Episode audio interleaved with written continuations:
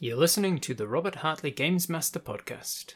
The following is audio from my interactive tabletop role playing game series Twitch Tales, which plays out through my Twitch channel, Robert Hartley GM.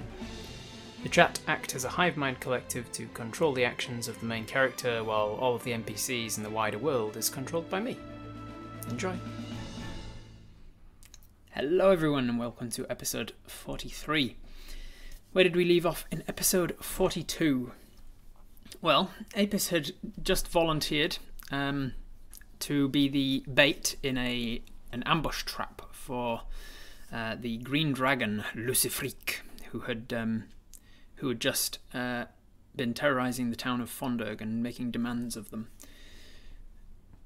Before this, before this dawn, uh, this dusk rather, when um, when uh, the trap will be sprung, uh, Apis had a little time to head off down to the um, the greenhouse that serves as the headquarters of the Penkempur and Amgalshed, the Wanderers of the Wilderness, um, the the faction of druids and rangers and hermits uh, that that maintain the balance between um, between the uh, civilization and the wilderness.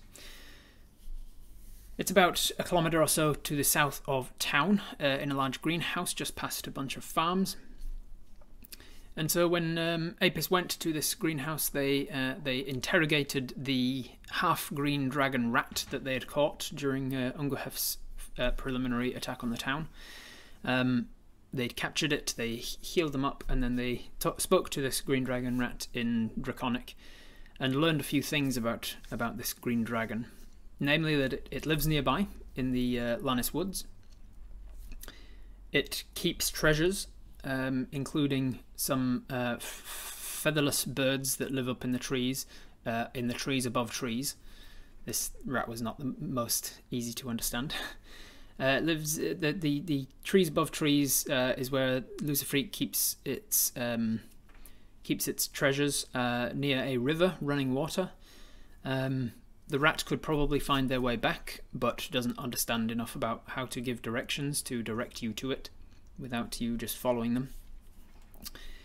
Lucifrique is uh, angered easily and will uh, fly away from confrontations with his own children in order to uh, come back with a cooler head.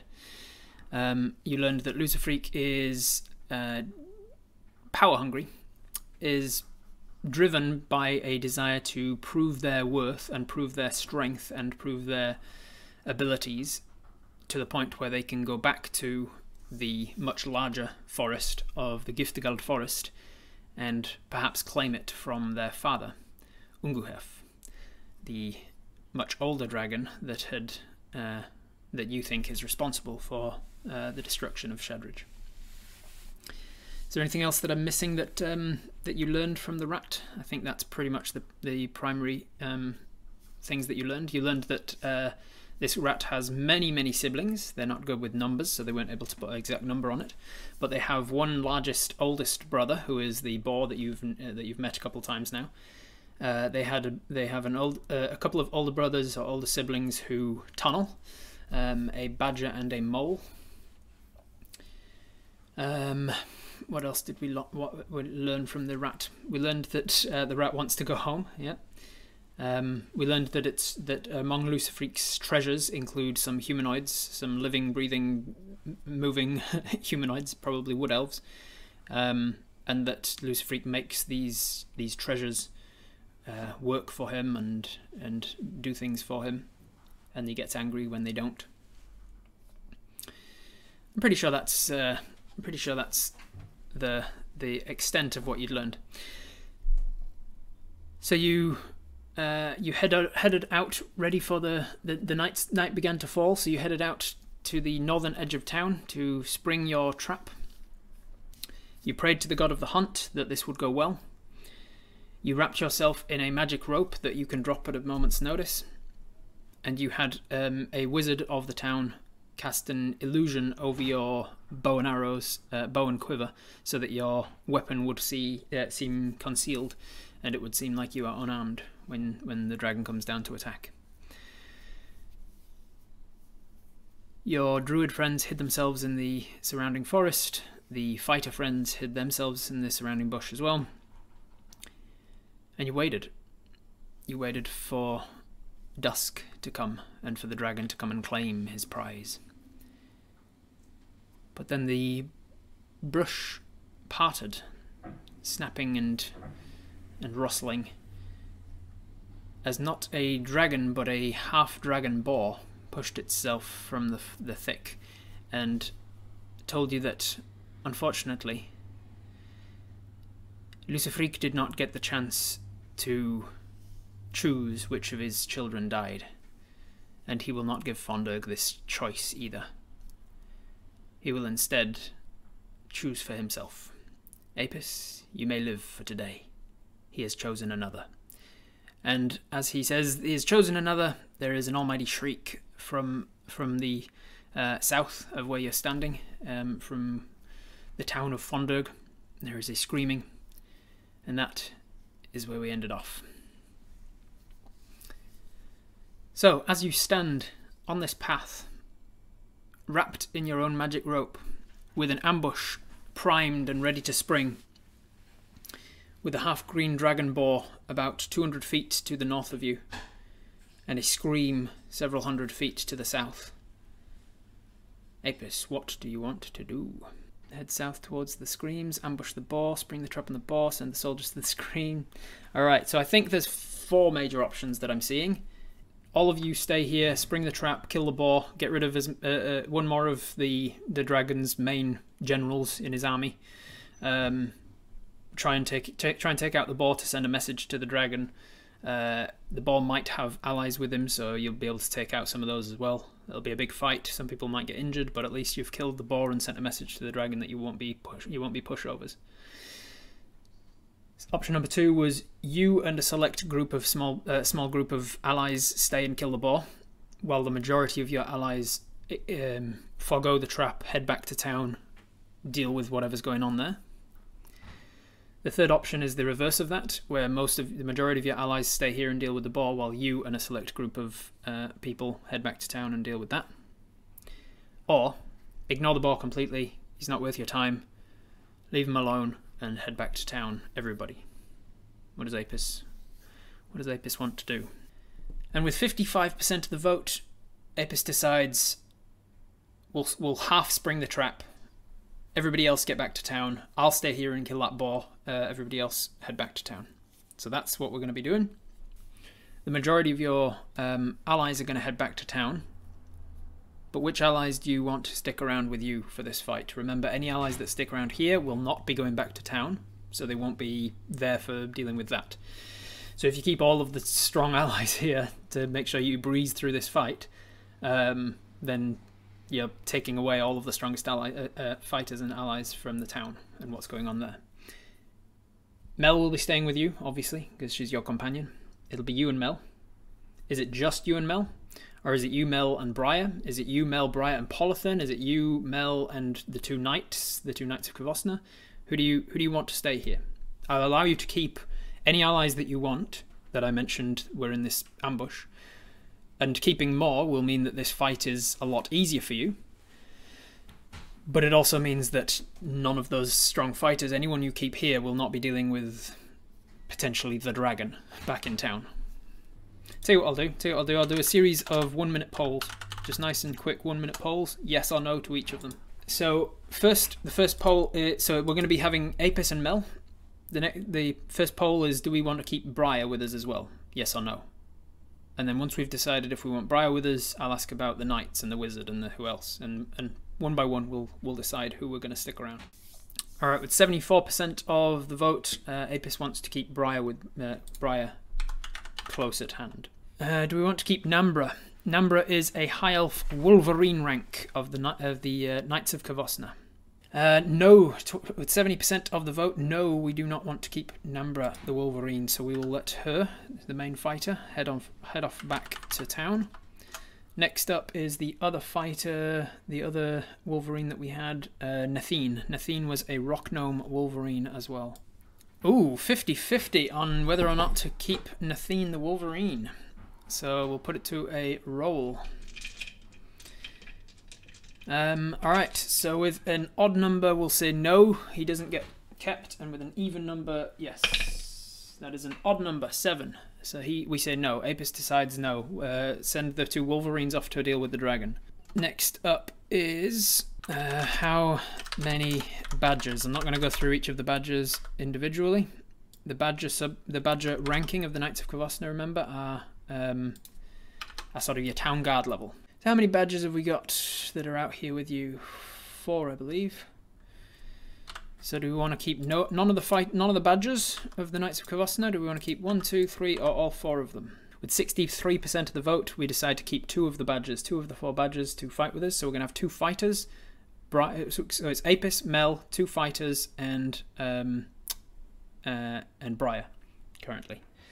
Um, just for your reference, the badges are Maeve, a high elf badger, Victoria, a human badger, Ellie Knackle Vavrus Tibblebit, uh, Tibbletit, a rock gnome badger, uh, Yibble Yaramo Poobidu, Shoot, who is a female uh, uh, forest gnome, bad, uh, male forest gnome badger. And, uh, well, that's all the badgers. And then there's Cassandra, the uh, human perspective squire, but she's not out in here in the fight. So you're going to keep two of those. Let's roll a d4 to see which two you are going to keep by your side here. Three, you're going to keep Ellie Knackle Vavrus Smeller Tibbletit. I love gnome names. Yeah, gnome, gnomes are so fun to name. And one, you're going to keep Maeve. Maeve Corianthil. Maeve Corianthil and Ellie Knackle Vavrus Smeller Tibbletit. We're going to call her by her full name during battle. Ellie Smeller Tibbletit, you need to head around the side. Um, all right, then we've got the Pencampur and Amgolshed. We've decided to keep. Um, we've decided to keep Briar already. Then we've got uh, Polython, Charlie, Mark. No, Mark wasn't there. And uh, Hayden went back as well. So we've only got uh, Charlie and Polython that are here with us. All right, do we keep Polython? She's an eighth fed uh, ranking. You don't really understand the ranking of the Knights of, uh, of the uh, PEA, um, and so I'm not even going to tell you what that would mean. She's quite powerful in terms of allies. She's one of your more powerful allies, but again, if you keep her from from the dragon fight, then she can't be dealing with the dragon. The reason she was part of the fight in the first place was that she was going to cast Earthbind on the dragon when he came, so to keep him on the ground. All right, with nearly 80% of the vote, uh, we decide that Polython is much too uh, useful in a in a fight with a dragon than to be uh, keeping her here for this fight. So we send her south as well. Um, and Charlie is going to go with Polython wherever wherever she goes. He's going to go. And finally, the wizards. We have two wizards as part of this ambush. Wizards from the Arcanists Entente. We've got Vala. She has a, a focus of blood and fire wizard she was going to uh, to bane the um, the dragon when he landed and whatnot. Again, she's one of the more powerful uh, allies that you know. Alright, we are not going to keep Vala around with 66% of the vote. Are we going to keep the illusionist wizard Rebecca, if I'm remembering right? Yes, Rebecca. Rebecca. 63% of the vote, we want Be Rebecca to stay here in the fight, while the rest of our allies will head back to town. Because that was just a lot of polls, I'm just going to do a brief recap of uh, what we have ultimately decided. So in this moment, when the scream occurs and Apis sort of glances back over the shoulder, you can't see the dragon, but then again you can't see much of what's going on in town anyway. Um, Apis decides, has to make the decision. Everybody's looking at you, everybody's waiting for your call as to what to do right now. Apis decides this is this is going to be the last time that we meet this goddamn boar. This boar has has attacked us. It has gotten away. It has attacked Tao Chu and gotten away. This is the third time we're meeting it, and it has it has got to die. So Apis decides that they and Mel are going to take on this boar and kill it before uh, before heading back to town to deal with the rest of it. They they think in the moment that they don't need everybody as part of this ambush to uh, to stick around they're going to be much more useful back in town if there is indeed a dragon attacking the town. They don't want to leave themselves completely out in the lurch though, so they're going to keep Briar. They're going to keep Rebecca, the illusionist wizard. They're going to ask that two of the badgers of the Knights of Kvosna stick around. Uh, and rolling randomly, we decided it was going to be Maeve, the um, High Elf badger, and Ellie, the Rock Gnome badger. And with that group of six, they're going to take on this this drag half green dragon boar, um, and they're going to uh, hopefully kill it once and for all before the um, the rest of the the ambush, the rest of the allies of the town, head back to town and deal with the dragon properly. All right, so in that moment, Apis, you have your rope tightly grasped in your hand, ready to give the command word to it to drop and release you and you're ready for this moment. As soon as you sort of look back from hearing this scream, realizing that you might be part of, uh, you, you, might be in the midst of a trap of your own, uh, of, of the dragon's own, you say the elven word for release, and the rope drops from you. In slow motion almost, this rope drops from you as you reach up. You drop the other end of the rope and you grab uh, towards your shoulder where you can feel but can't see a, uh, a bow that has been slathered in a, uh, a translucent, um, magical, almost hair gel uh, substance that turned it invisible. You slide the bow off your shoulder, and in the same motion as you slide it down your arm, you grab the other end of the, the string, pull it taut, uh, grab your uh, with your other hand while you're doing so, pulling out a an arrow from the invisible quiver that was also slathered in this same sort of jelly. You pull back an invisible bow confusing the confusing the the the boy. You see an, uh, an, uh, a sort of a, a, slight cock of the head as it sees you uh, drop the rope and suddenly draw back as if you're firing an arrow at it, but it can't see anything until you release the bow, and and suddenly the um, effect of the uh, the slathered gel seems to spring off of the off of the string, off of the bow itself. It all seems to drop to the ground, and the bow and arrows and quiver all become visible again as you loose a visible arrow through it at the air, through the air towards this creature. Um, it is your bonus action to drop the rope. Your action to make an attack. You can make two attacks as part of the attack action, but the first of which will be a. Um, he's not surprised, but it will be at advantage because he wasn't expecting it. So you have advantage on this first attack. You will not have advantage on the second attack, and then by doing so, you will you will start initiative, and then we'll go into an initiative order. A natural 1 or an 11. 11 plus your modifier. Let's have a look. So as you reach back and fire off this this arrow, you you shout at the top of your lungs, uh, "Everybody get back to town! Um, everybody get back to town! Uh, this is this is a trap. I'll deal with this one. Uh, Mel, Briar, you stay with me." And um, you hear Polython uh, uh, shouting to the um, shouting in Elvish uh, something. You don't speak Elvish. She shouts something and, and sets off running. You can hear a couple of a bit of commotion in the bushes around. Um, people starting to get up and move, and uh, a, a, couple of the knights are like coming out to make an attack and not hear not seeing the attack. They realise what's going on. They start to run back to town. You see um, uh, Nambra uh, talk to an, a high elf that you've seen around but haven't met. She shouts, "Maeve, you stay here and attack that." Um, Ellie, she shouts across to somebody in the um, the the bush uh, uh, away from you. Says, Ellie, on the bar.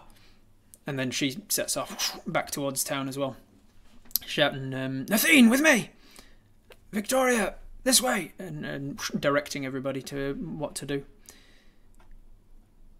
Rebecca, you see nearby. Um, uh, she she is she's let's see people are seemingly bursting out of illusions because one of the things she was doing in preparation was to um, to get everybody hidden. So people are starting to burst out of illusions as they're running. Uh, she now drops those not being necessary and starts to cast, and it seems like she's going to be staying to fight as well. Uh, while Vala has disappeared, well, not literally disappeared, but she's out of her hiding place and running back towards the town as well. So let's uh, let's see if an 11 plus your modifier will hit by heading over to this battle map. Not sure if been an idiot or not. Why is the longbow attack bonus a plus 8? So the attack bonus of the longbow is because we have a plus 3 from our um, proficiency, a plus 3 from our dexterity, and a plus 2 from the ranged feat. Uh, the ranged fighting style? Is it? Fighting style. Yeah, fighting style, that's right. We get to choose a fighting style, and we chose dueling. Uh, uh, uh, we chose ranged, which gives us a plus two to our accuracy with long with ranged attacks. Apis Hive. hanging out down here on a path with Mel, flying around overhead. Alright, so over here we have who is going to be representing Maeve, a blue badger knight of Kavosna. We have Briar over here. We have Rebecca the illusionist wizard down here hiding in this bush. And we have who is going to be representing uh, Ellie, the uh, gnome, over here, another blue badger, knight of Kavosna.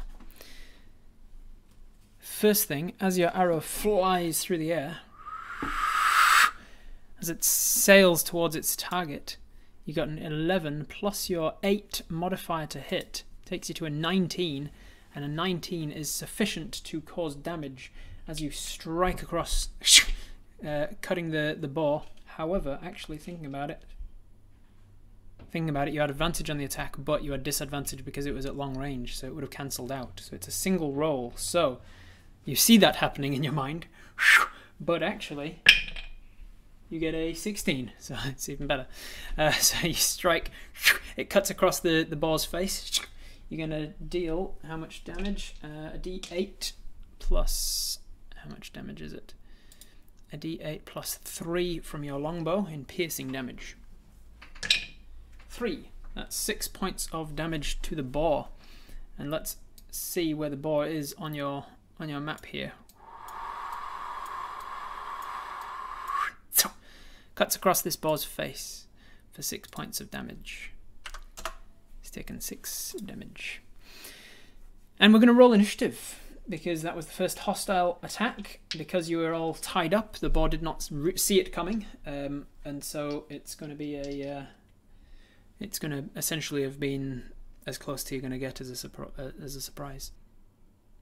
The second one is not going to. The attack action is not. So you're not getting a whole turn. You're essentially getting the uh, the equivalent to a surprise. Um, but after you've loosed the first arrow, uh, you're going to get initiative to see if the the boar can move out of the way before your second one. Like, did I change its HP to six? Uh, I I I'm counting up from how much damage it's taken because I'm not going to. Uh, is it plus one to damage but not to the hit? I forget which way around I said it was. So yes, it's going to be plus one damage because it's a manticore arrow that you fired.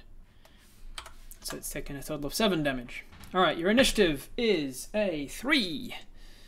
3 plus your modifier of 3. So you're going to have, let's double check. Yeah, 3 from dexterity. So a modifier of 3. Um, so you're going to have a 6 on initiative unless you want to re-roll that with your inspiration or lucky horseshoe. multi attack. I will say, yeah, okay. I'll say, I'll say you can do your multi attack, but you don't get the advantage of it being the surprise. So you, it's going to be at disadvantage because of the range that you're firing at.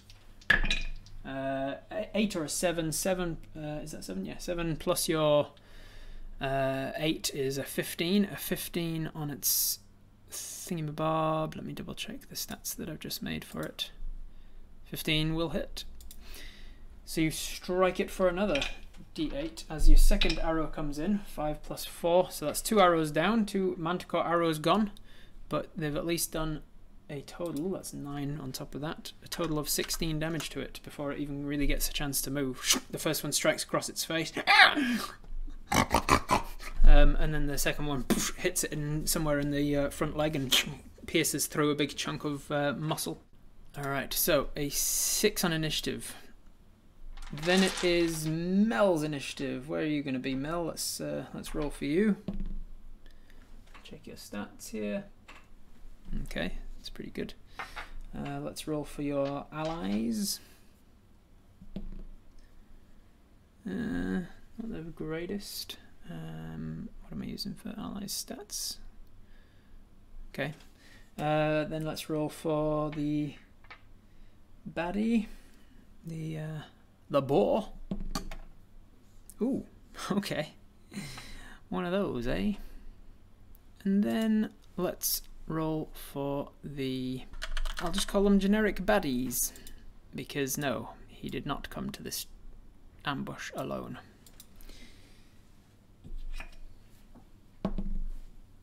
Okay, okay, okay, okay, okay, okay, okay.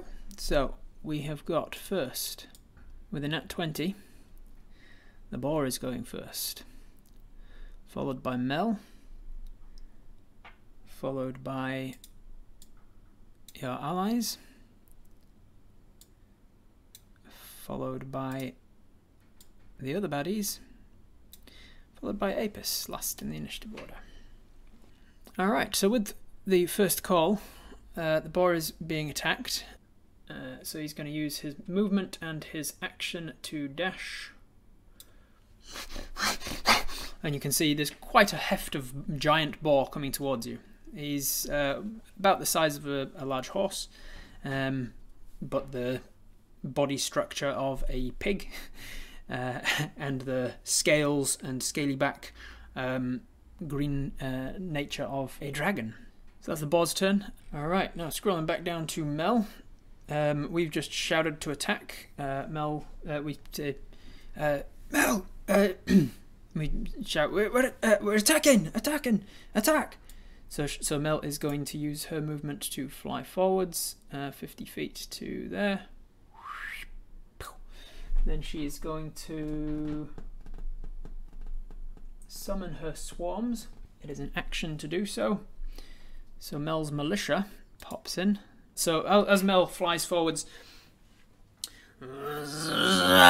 she she uh, starts to to call out in this uh, insectoid manner to all of the the bugs and the biting and stinging and flying and crawling creepy crawlies of the forest, of which there are many, to come to her aid in uh, in in in this fight. She uses her action to summon swarms, um, and since she got to level five, ba pow! Two swarms whenever she uses it now. She has to summon it within 30 feet of her, so she can move 50 feet forward and then use it to summon it within 30 feet. Close enough. Uh, she summons them on either side of the path there. They last for one minute or until they disappear or blah blah blah blah blah. Alright. Nell finishes her turn with her action and her movement. She can't use a bonus for anything. She's got not anything with a bonus, so then this, the militia will go at the end of Mel's turn and they will move forwards at a. What's your flying speed? 30 feet. So they will move forwards 30 feet and then they will use their action to dash 60 feet all over his face and 60 feet, getting all the way to him. So it's their action to get there, uh, so they can't actually make the attack on this turn as well. But they're all up in his grill now as he's charging forwards. These this huge swarm of biting, flying insects swarms all over him. Awesome, good job, Mel. And now it is your allies' turn. Your allies will uh, jump from their respective hiding spots and start running forwards. Uh, they'll use their actions to dash uh, who's this one? This one is the Wood Elf, or representing the Wood Elf, so they can go six, 70 feet with a dash. And this one is the Gnome, so they can only go 50 feet with a dash. So it gets to there. Then it is Briar. Briar will run out of her hiding spot, run towards the boar as well. Uh, 20 feet is her little legs.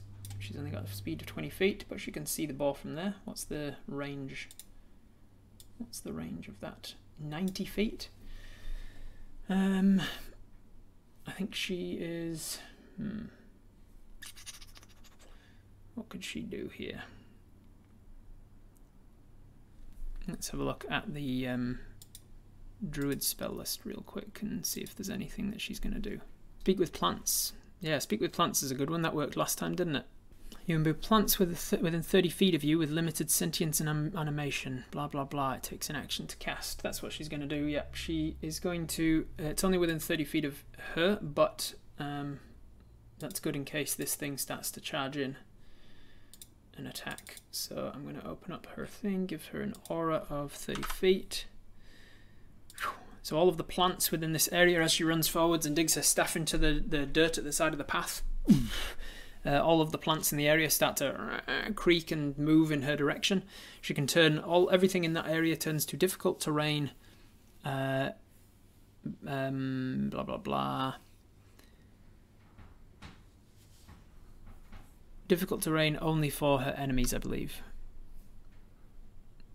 You can turn ordinary terrain where plants are present into difficult terrain that lasts for the duration, causing vines and branches to hinder pursuers, for example. Okay, so it's not only for uh, enemies, but she can just choose on her turn like which parts are difficult terrain and which aren't.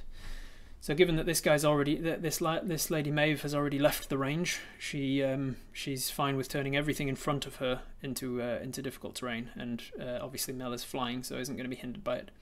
So she basically chooses a semicircular path like in front of her. Anything in front of her is difficult terrain.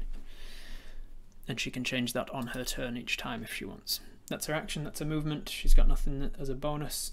So then it is the baddies' turn. The baddies' turn. So, before the baddies' turn, we're going to go up to Nightbot. We're going to grab the giveaway. Three, two, one. Austin DSB. Are you, are you still in the chat? Can you put a little emote or something to say that you're still here, Austin? If we are aware that this thing has a breath weapon attack, we definitely do know that, yes. Can we instruct these allies to spread out so they don't all get caught? Yeah, they, they, they do know those things, they just, it's harder to run through thickets and stuff. Austin, are you still here?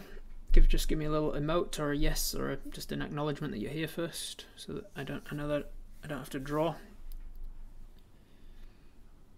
Still here, awesome. So think about what you're going to do. Austin, you're up next right after um, right after the baddies take their turn. As you uh, as you as this thing runs forwards and Mel summons the uh, bees and everybody starts to jump out of their, their hiding places and um, and Briar goes about her her thing. Oh, uh, we've got the the ally wizard as well that I forgot about. The ally wizard will jump out from here. She'll run round to here uh, with her 30 feet of movement. Uh, and then she'll cast blur on herself. So she is going to blur herself up. Is there some something that makes it look like she's blurry? One of these symbols. This one. Why not? Um, as all of this happens, everybody starts to cast spells. You hear from uh, a ways in the distance over the trees here, shouting in Draconic. Um, you hear uh, a, a, voice shout, um, what are you doing, you idiot? You were told to. You were told to uh, trigger the trap and retreat. And the boar shouts back, "We can take them. Father will reward us greatly if we destroy them now." You idiot! It was a trap. And then you hear wings beat and take to the sky as flying in from uh, above there is a gigantic um, probably larger than probably about the same size as he is in the body, um, but much larger range to where they can uh, hit because they have um, the, the, the larger wings to lift a body of such a size. A crow with a um, almost jagged beak like dragon teeth. And underneath the um, the bottom uh, of the beak is almost like the wattles of a turkey or something, but it looks it resembles more of the, the frills underneath the green dragon's uh, head and the the feathers are, green and seem like um, slick, slick, almost penguin-like feathers on the back uh, that provide hardened sh- shell-like kind of a substance to its head. Um, as a half green dragon crow flies in from above to join the fray. You also hear um, your wizard friend call out in surprise as um, as the giant rat that had snuck around to behind will scuttle forwards um, and then use its action to dash.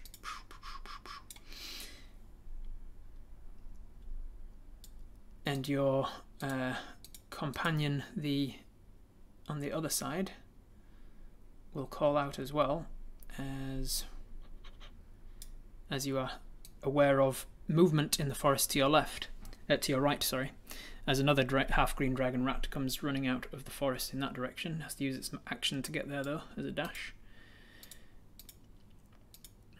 And then this one will use its action to get uh, to about here. This one behind it. You hear you hear movement from the trees and bushes around um, in various different directions as various different rats uh, start running out towards you. Let me just double check that I've got the speed of a, a giant rat correctly. Yeah, 30 feet. their speed is unaffected by the fact that they are giant, uh, that they are um, half dragons. Uh, so with a dash.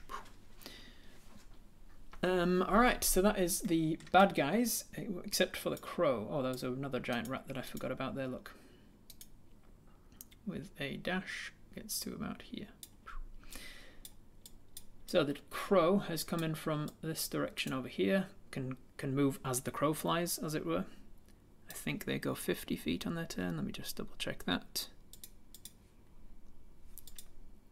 Oh, no. Much more. Uh, as they fly forwards, as the crow flies. With a dash, they manage to saw down above from there. Alright, that is that is the fight as you can see it, as Apis can see it here.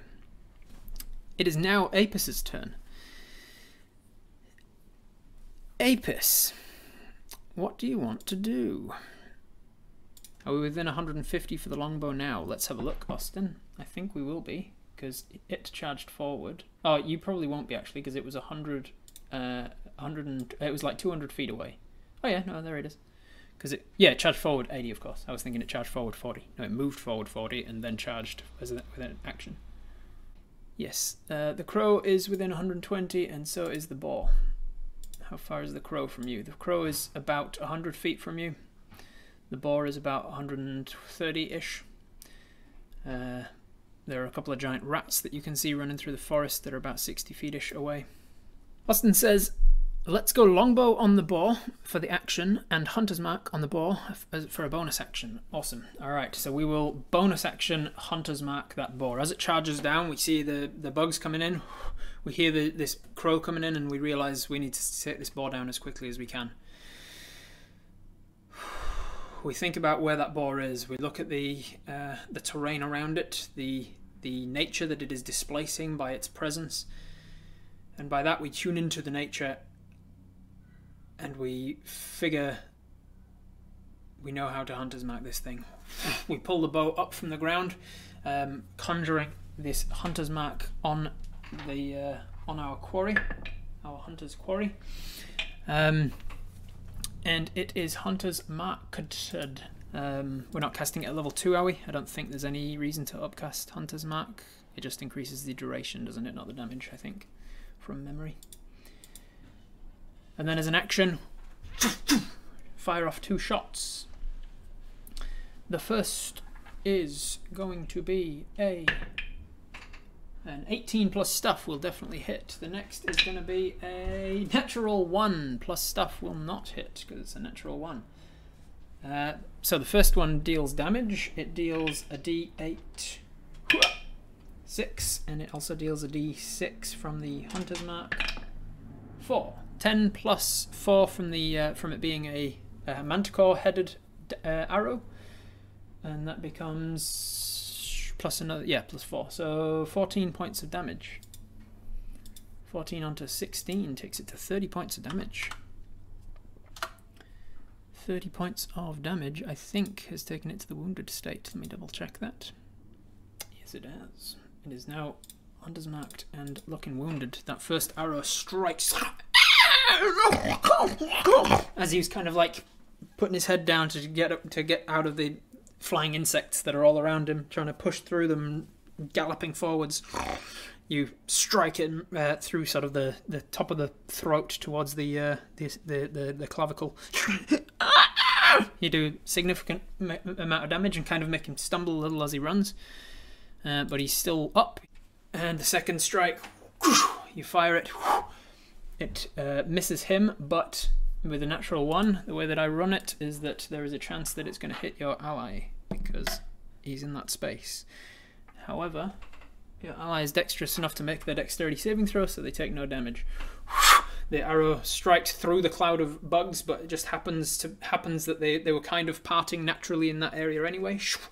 Uh, you can re-roll the second one with a um, uh, inspiration or lucky horseshoe if you want. Do we want to re-roll that?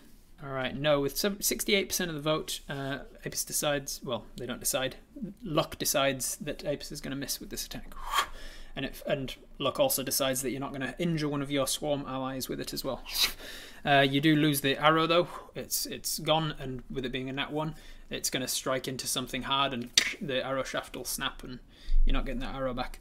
Um, so somebody keep in mind that you've now fired four of your Manticore head arrows. That was Apis's bonus action to uh, to conjure Hunter's Mark. Action to attack. You've now got your movement. Um, do you do you wish to move anywhere? Are we moving, Austin, or are we staying where we are? Let's uh, let's move back to keep range. All right. So keep seeing this thing charging down at us and this crow flying overhead, we decide, uh, let's let's keep ranged here. We're best at range. We're good with the bow and arrow. We'll stay at range if we can, and use your movement to move away from the fight, keeping in keeping in range of your arrow. It is back to the top of the round. It is the boar's uh, time to shine. It is going to leave the uh, bug's melee range, and as it does so, they take attacks of opportunity on it. Um, that's 14 plus your attack of opportunity. That's going to miss, and that one's going to hit. So one of those, one of them, enough of them bite that some of them actually do some do some damage, and it deals.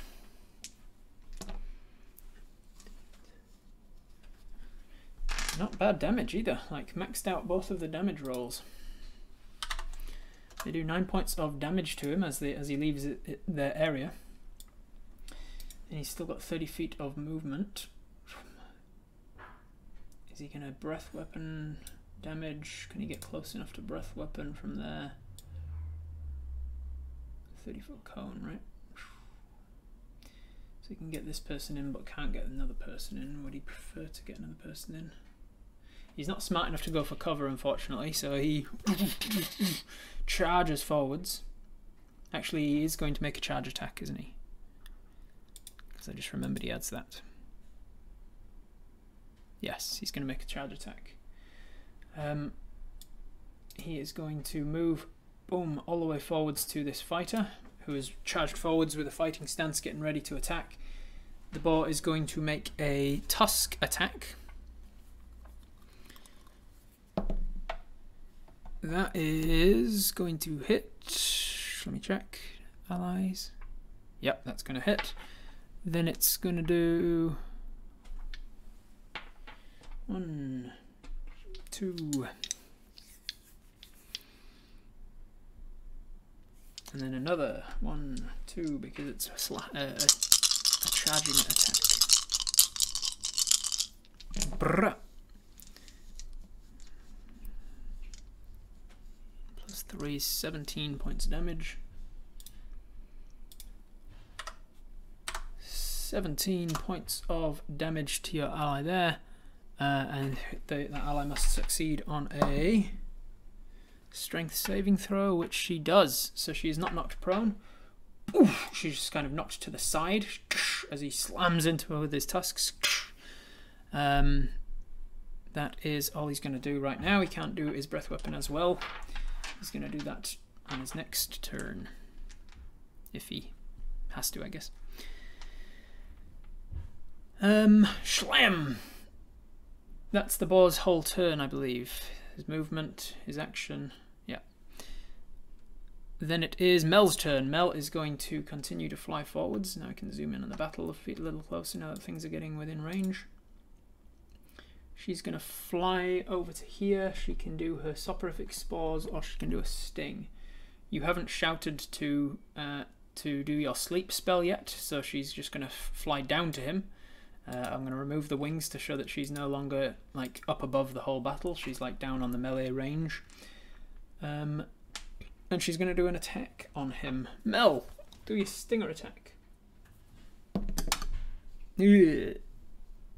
Oh, that's Oh, she's actually got a pretty good modifier. Uh, that is... Nah, it's still not quite enough.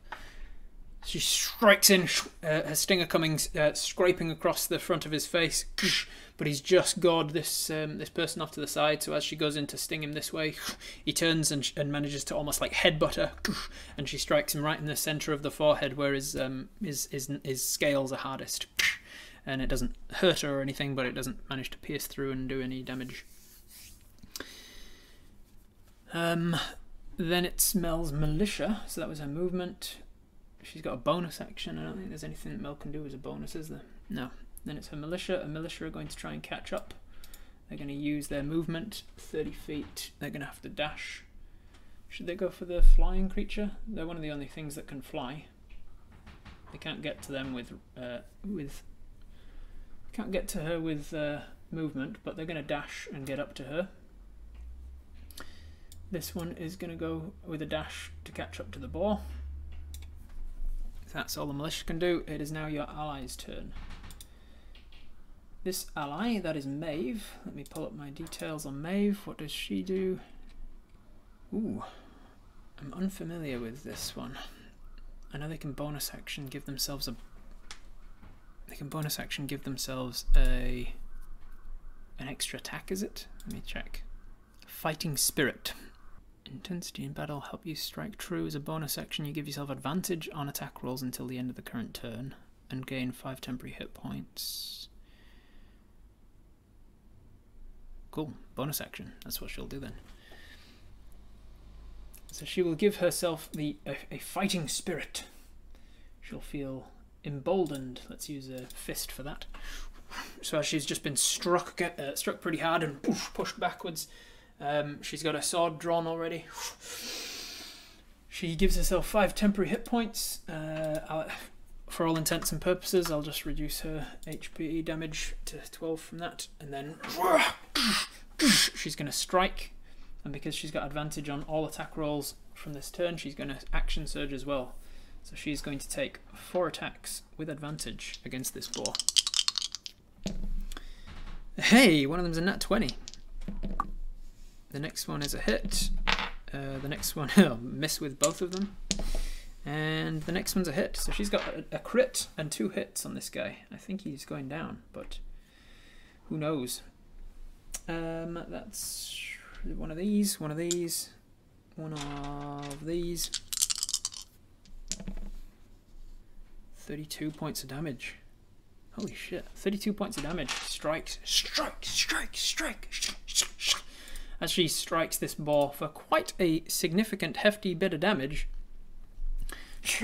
um, it, it, turned towards it turned towards Mel to deflect Mel's sting, um, and then your your uh, badger friend um, Maeve uh, taps into some sort of sword wielding training that uh, that that she's obviously had. As you as you sort of look over and uh, as she's drawn her sword out, you realise that it is a long blade. It's kind of kind of like a long sword, but it's a little thinner um, and uh, has a, a, touch of curve to it. And she has, it seems to only have one cutting edge rather than a long sword, which is uh, double-edged swords. And she she brings it out and strikes down once um, across its neck as it's turned away to hit Mel. It cuts a big deep gash in its in its neck, and a lot of blood starts to gout out. It squeals like a stuck pig, because uh, he is. And and as it sort of turns its head back towards her, she she uses that momentum from the downward blow to bring it, thrust it back in uh, through up up underneath the bottom of its jaw.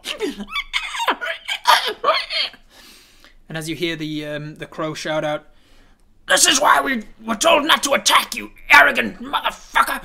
And then. As the, the, the last of its poisonous breath is leaving its mouth, as it's trying with its dying breath to kill uh, the people around it. She brings back the blade, brings it around, and right through this the temple of the uh, the the boar. Puts a foot on it and kicks it to the side, and it drops with quite a heavy motion.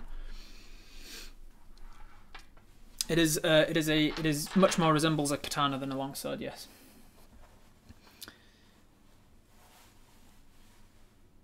She is a samurai subclass of fighter. Um, that was a bonus action, that was her action, that was her action surge. Uh, might as well heal healing wind. Um, se- what's it called? Second wind. Uh, takes back nine points of damage. Heals herself up with a sort of shrugs it off and looks up at the crow, ready to go again. Does it not have a relentless as a ball? Thank you for the reminder. Yes, it does. Um, so the first damage, I need to actually work out what the damage was individually then. So the first one was a... The crit would have not been enough to kill it. The second one would have been enough to kill it. So the third one would have then knocked it down to zero. Let me just double check that. Giant boar. Relentless. Yes, it, the second one would have reduced it to zero. It was knocked back up to one instead, and then the third one would have killed it. So it still dies.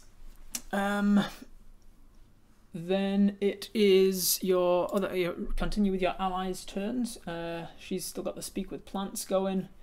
She could turn to an animal. She could try and charm these rats, maybe. Briar is going to see the. She, she knows that the plants won't do anything to the crow, but she has heard these people uh, crying out in pain and things. Briar's going to run to the rescue of. Oh, she can't run there because she's tiny. She could turn to something that runs faster, maybe. Or she could charge. Don't think optimal thinking character. What's Briar doing right now?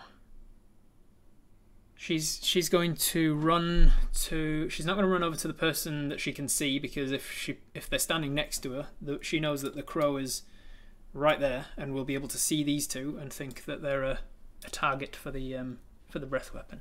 So she's going to split up as much as she can to avoid the breath weapon.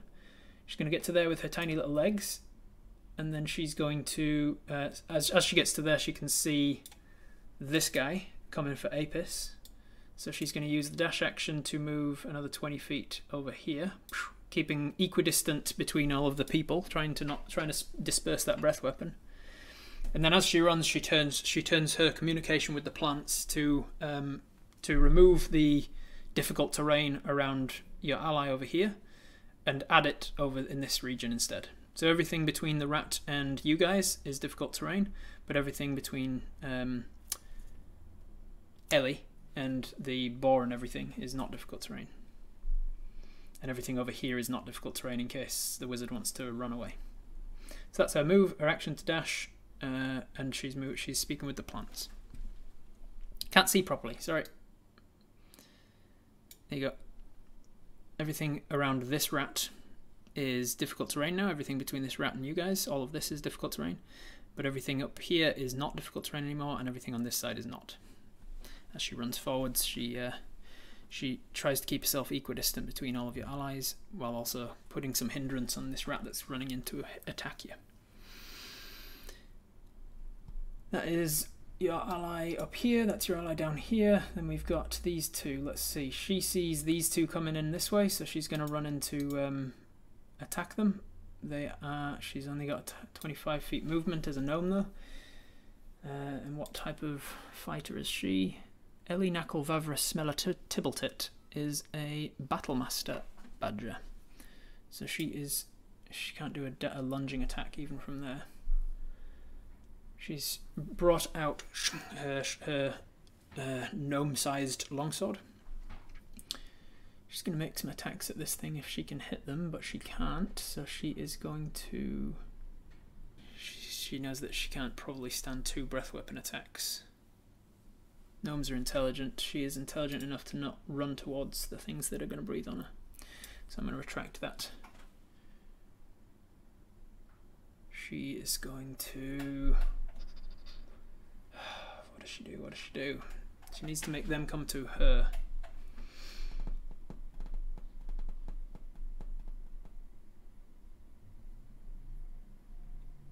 Tell you what she's going to do. She's smart. She's smart enough uh, that she's going to get to here with all of her movement. She is going to run towards them, but she's going to use her action to take the ready action, and the trigger of that ready action is her movement. As soon as either of these rats starts to, as if they're about to breathe on her, she's going to uh, interrupt their movement by using her, her her her movement to run back. She's going to try and goad them into using their breath weapon, and then duck back, and then run in and hit them while they're recharging.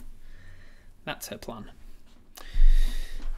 Uh, then your ally down here, the wizard, the illusion wizard, who has currently got blur on herself, is going to magic missile this uh, this rat here, this giant rat. She knows that the um, she knows that the scales are pretty hard, and she can't possibly bop it on the head with a staff.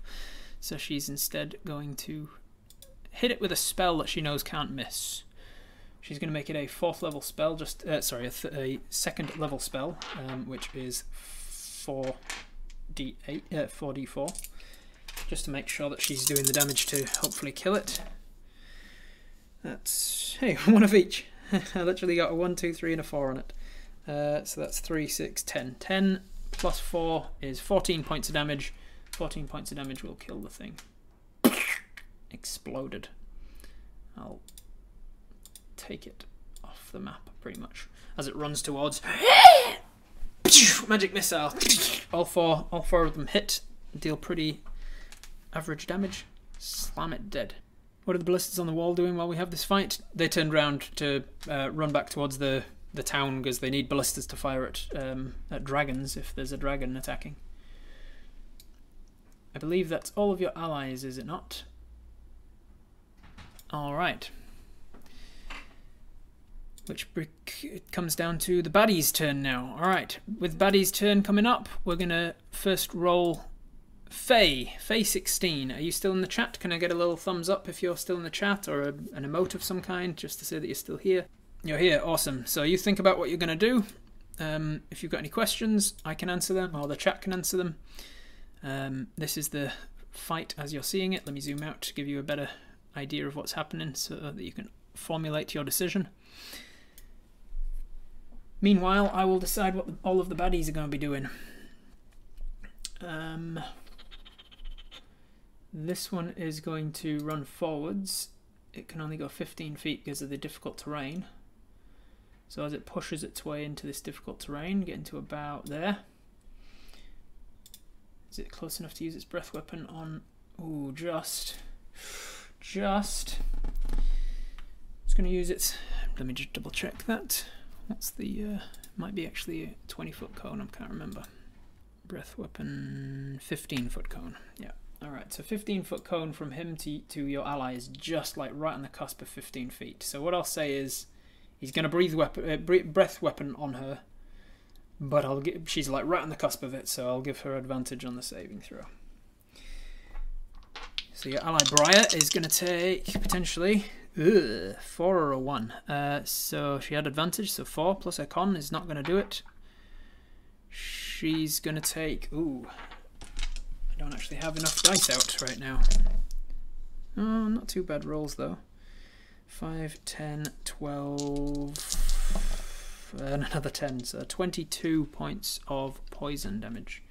Is she wounded? I can't remember exactly what Briar's health is off the top of my head, but I think that's enough to make her wounded.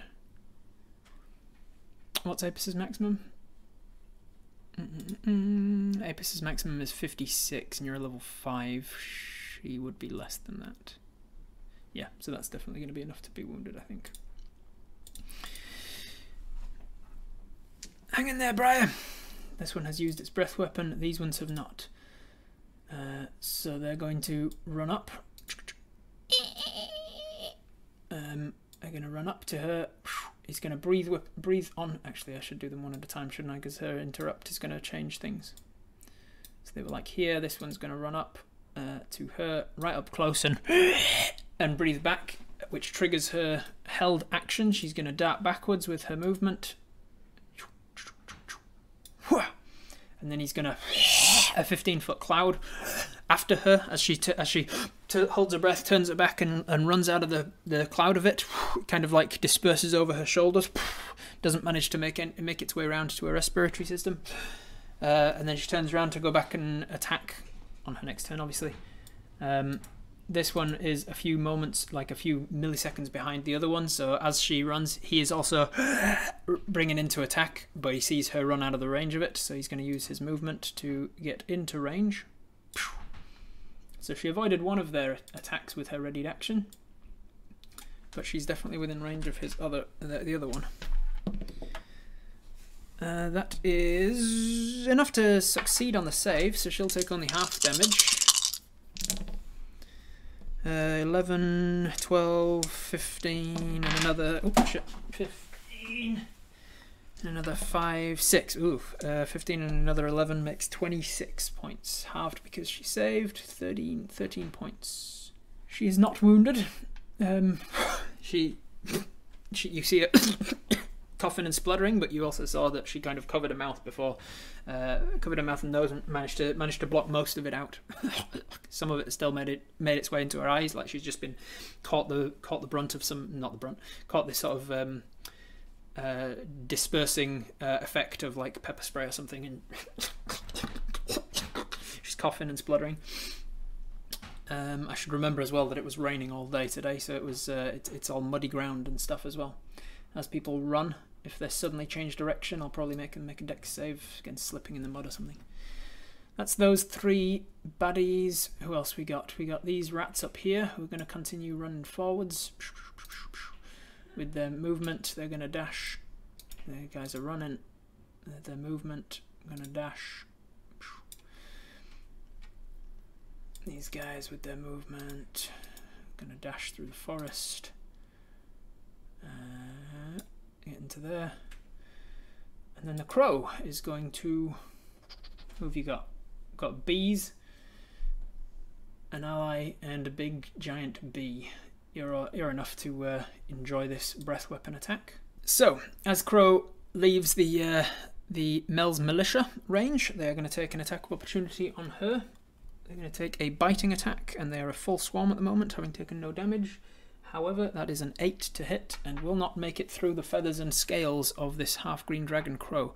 So it takes no damage as these insects swarm towards it to meet it and instead whoosh, just flies through them, mouth open, and eats a few of these, these bugs as it whoosh, flies forwards, um, yelling draconic insults at, at its stupid half-brother um, for, for running forwards and triggering this stupid trap too soon.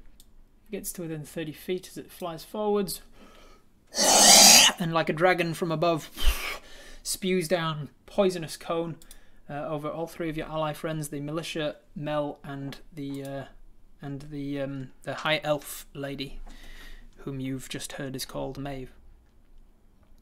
Pigs are very smart, yes. Pigs are very smart, but they're also quite aggressive, um, and so he was allowing his aggro to, to overcome his um, his need for cunningness.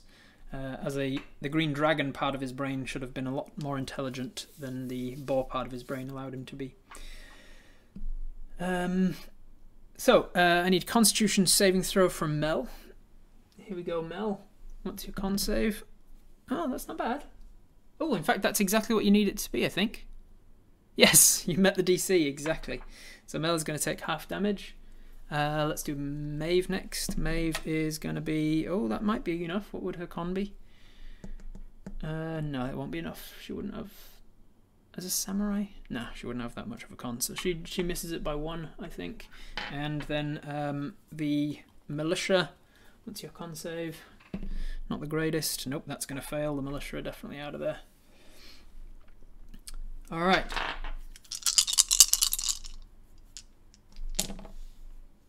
That is going to be nine. Oh, this is a crappy roll. 9, uh, 11, 13, 19. Oh, that's much better. 19 and 12 makes 31, and 10 makes 41. 41 points of poison damage. Uh, 41 points because Mel succeeded. She hers is halved, so she takes 21 because I round up.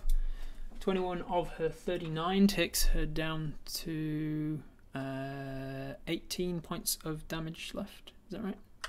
Yeah. 18 out of 39, so Mel is looking wounded from that. Your ally takes 41 points of damage. As a fighter at this level, that would not hurt her, that would not kill her, probably. Let me double check. I haven't actually done the official stats of all of these people, but let me just do some maths on the fly. I'm going to say she's got a plus two con because that's normal for a fighter. So she'd start with 12 and then she'd get another roughly. Yeah, no, she's not dead, but she is badly wounded. 41 onto that, so 44 points of damage. She's on her last legs, it seems, and the militia is absolutely obliterated. All of the all of the bugs instantly drop from the sky like they've just been fumigated by this this this, this huge bug bomb. Um, then the crow will continue its movement. So it was here. It moved forward to here. That's 25-ish movement. It's going to continue its movement. Crows are super smart. Yeah, it hasn't taken damage yet, so so it's smart and also savvy. It knows that it can scare the rest of you off. It's going to do a sweep over to here with its action, uh, with its movement. That is the baddie's turn. Let me take a ball right off of the initiative order now, because it's dead. It ain't taking a turn. Alright, we are back to Apis's turn with Faye. Faye, what are you doing on Apis's turn of combat? I want to longbow the crow and use bonus action to move the mark. No worries. Alright, so you can do the bonus action thing first, which is good, because it allows you to shift the bone, shift the damage, do extra damage to this gazer. So as the as the boar is uh, falling to the ground, you see that the um, the green uh, sort of natural cling to it that helps assist your arrows in doing extra damage when it hits. It sort of it sort of sloughs off of the, the, the creature, but kind of stays in a, a very pale greenish haze uh, around it. And then uh, as a bonus, you shift it with your with your um, somatic component. You, you, you move your bow over to the, the crow, and you see that the this green mist follows your actions and clings itself to the underside of this crow's feathers. That's your bonus action, and then attack, is it? You said attack, right? Let me just double check. Longbow the crow, yeah. Can you also tell Mel to sleep the crow? Sure. You shout out as well as a free action. Mel, sleep on the crow! Then you're going to make two attacks with your with your longbow. First one is going to be a natural one. Do you see that? Natural one. Do we want to re-roll that with uh, with any of the the dice, uh, any of the re-rolls? Did the badger kill or attack the rat for any damage? The badger. The badger. Badger. Oh, right. I was I was thinking you mean an actual badger because you didn't capitalize it. Um, the Badger class, the Maeve, or this one.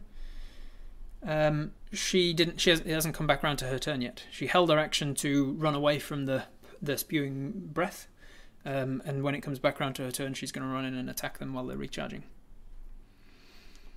Reroll, reroll, reroll. Most people are saying reroll. It's definitely a uh, um, everybody's in favor of the reroll right now.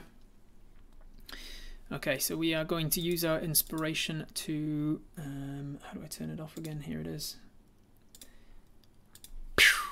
Sparkles. We are going to be a natural one with that, but instead it is a 10. 10 plus 8 is 18. 18 is enough to hit it, I believe. Let me just double check that for sure. But I think it will be fine. Yep, 18 is plenty enough to hit the uh, the green the, the green dragon crow. As you bring out another one of your manticore arrows, take aim, and uh, there's a moment where your your uh, arrow sort of slips. It's got residual um, slippery paste on it that was from the, the invisibility, um, and it slips in your grasp, and you almost completely just balk it. Uh, but you, you manage to hold on to the, the arrow just as you're kind of letting go of the string. You, you clutch it again, and and just as luck would have it, you fire off and strike true with it. That is going to be one of these and one of these for damage. That's a 4 and a 3. That's 7 points of damage plus 4 11 points of damage to the crow. The crow is not yet wounded. As the as the as the arrow is flying before it's even struck its target, you dig down into um, into the training that you've had from uh, from Sam on how to quick draw, and you bring out another arrow and fire again. Second attack. You don't have advantage or disadvantage for any reasons. I don't think. No. Uh, four. A 4 plus 8 is going to be a 12. Do you want to re-roll that with your second re-roll? Sleeping the crow is a bad idea because it'll wake up when it hits the ground. Yeah, but it'll be on the ground and prone. yes or no on the uh, reroll? We're going to have a little more contention on this one, I think, so I'll put it to a one minute poll. This is the last reroll that you get for the day, unless you do something that's particularly in character for Apis, um, that is perhaps, perhaps um, not the ideal way to play, but is roleplay makes sense, in which case I might re reward you with inspiration. Generally speaking, I'll give out inspiration for uh, moments where roleplay supersedes mechanics. So if you do something that is not necessarily the optimal way to play, but it is what you would do in character, uh, that's the sort of thing that I'll it will reward inspiration for usually. How many other enemies? There are rats galore. There are these rats here. One, two, three. These are all alive and unwounded. There is these. There are these rats up here. One, two, three, alive and unwounded. If the crow dies, then maybe the rats run.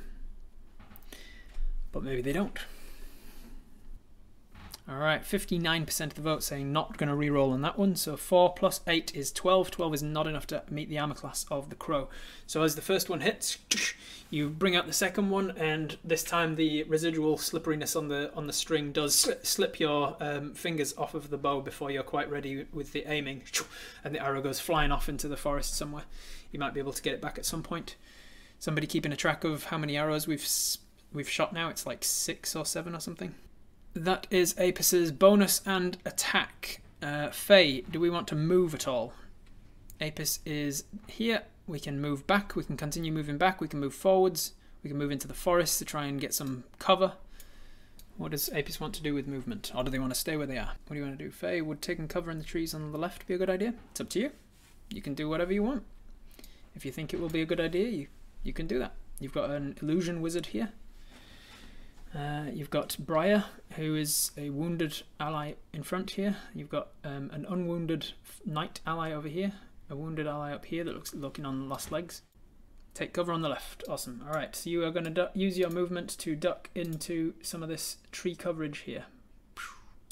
Right underneath this foliage here, just out of line of sight of the, uh, the, the, the monsters that are coming for you.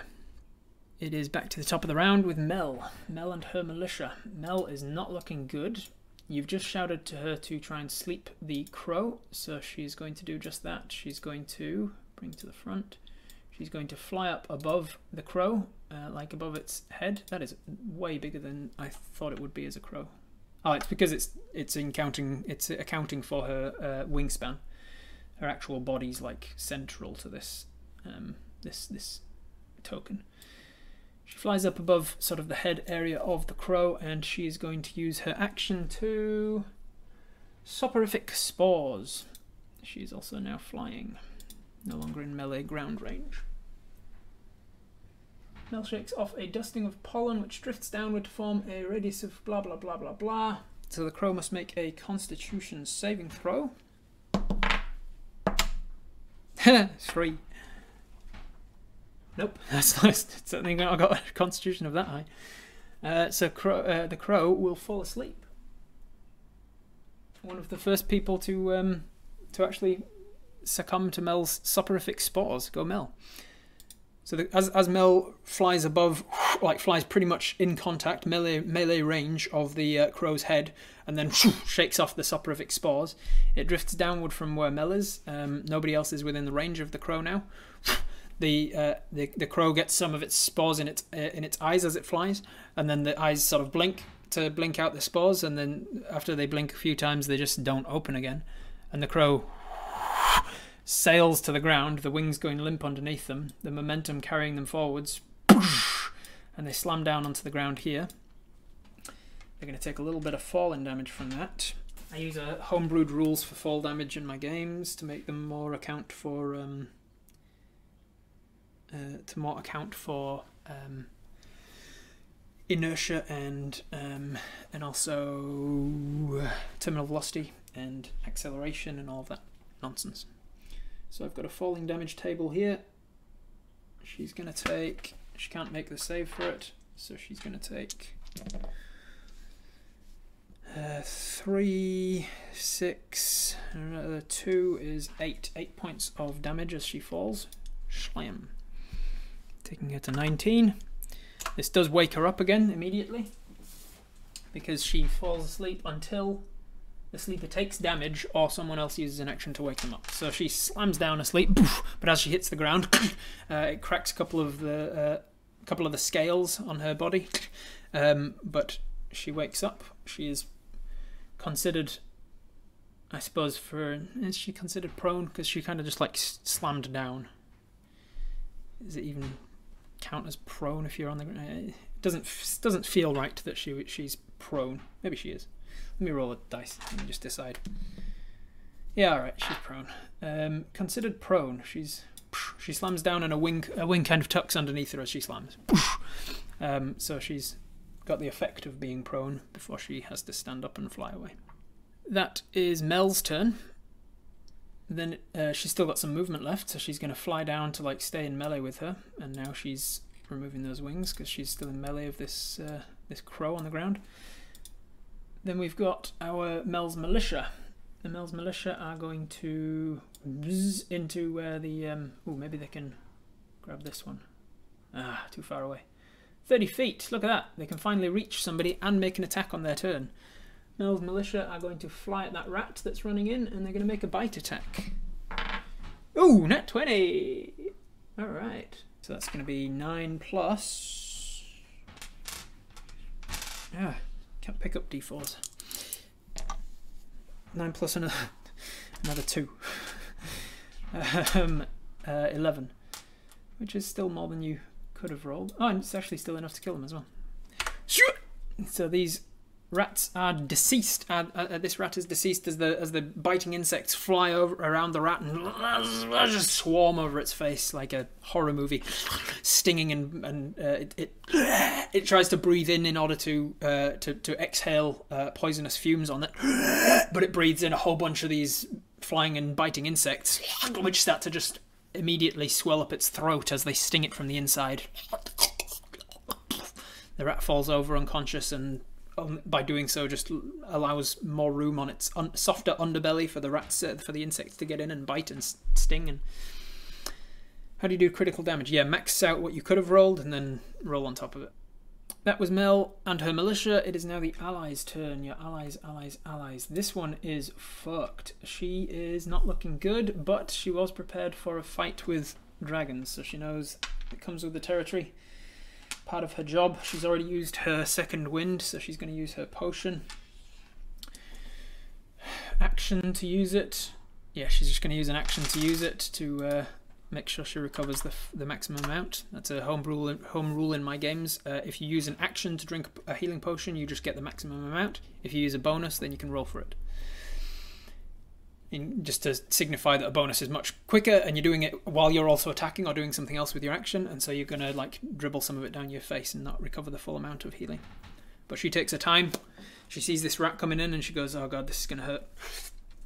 She makes sure to take it all, and then she is going to run away from the rat that's about to breathe on her, uh, over to the wounded crow to try and finish it off.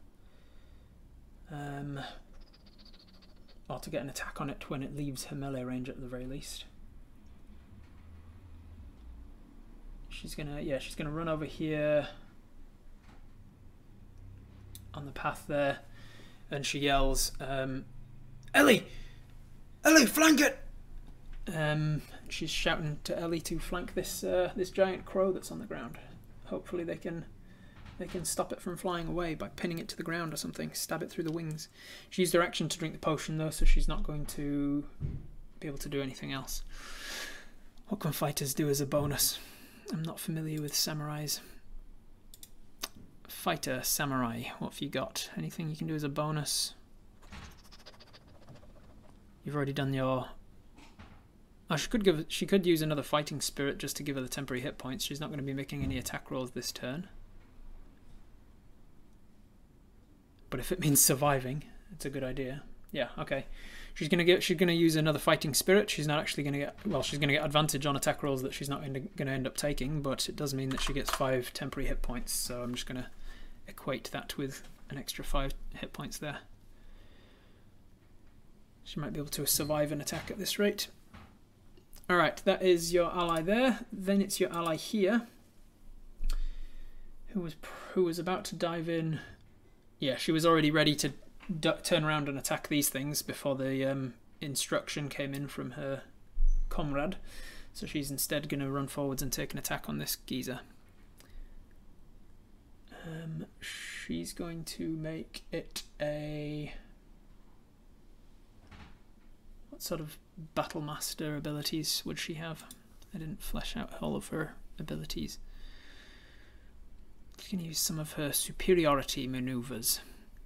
Ambush, bait and switch, brace. She could do with the cleaving ability to... Yeah, if, I suppose if she stands here, she could cleave and lunge through to this one and attack both. Yeah, that's what she's going to do, I suppose. Uh, what's it called? A it's not called a cleaving attack, is it? It's called a sweeping attack. Yeah, when you hit a creature with a melee weapon attack, you can expend a superiority to attempt to damage another creature with the same attack. Choose another creature within 5 feet of the original target. Ugh, I'm going to ignore that. Uh, and within your reach. And if she uses a lunge as well, it's now within your reach. You can make a melee weapon attack, expend your attack by 5 feet.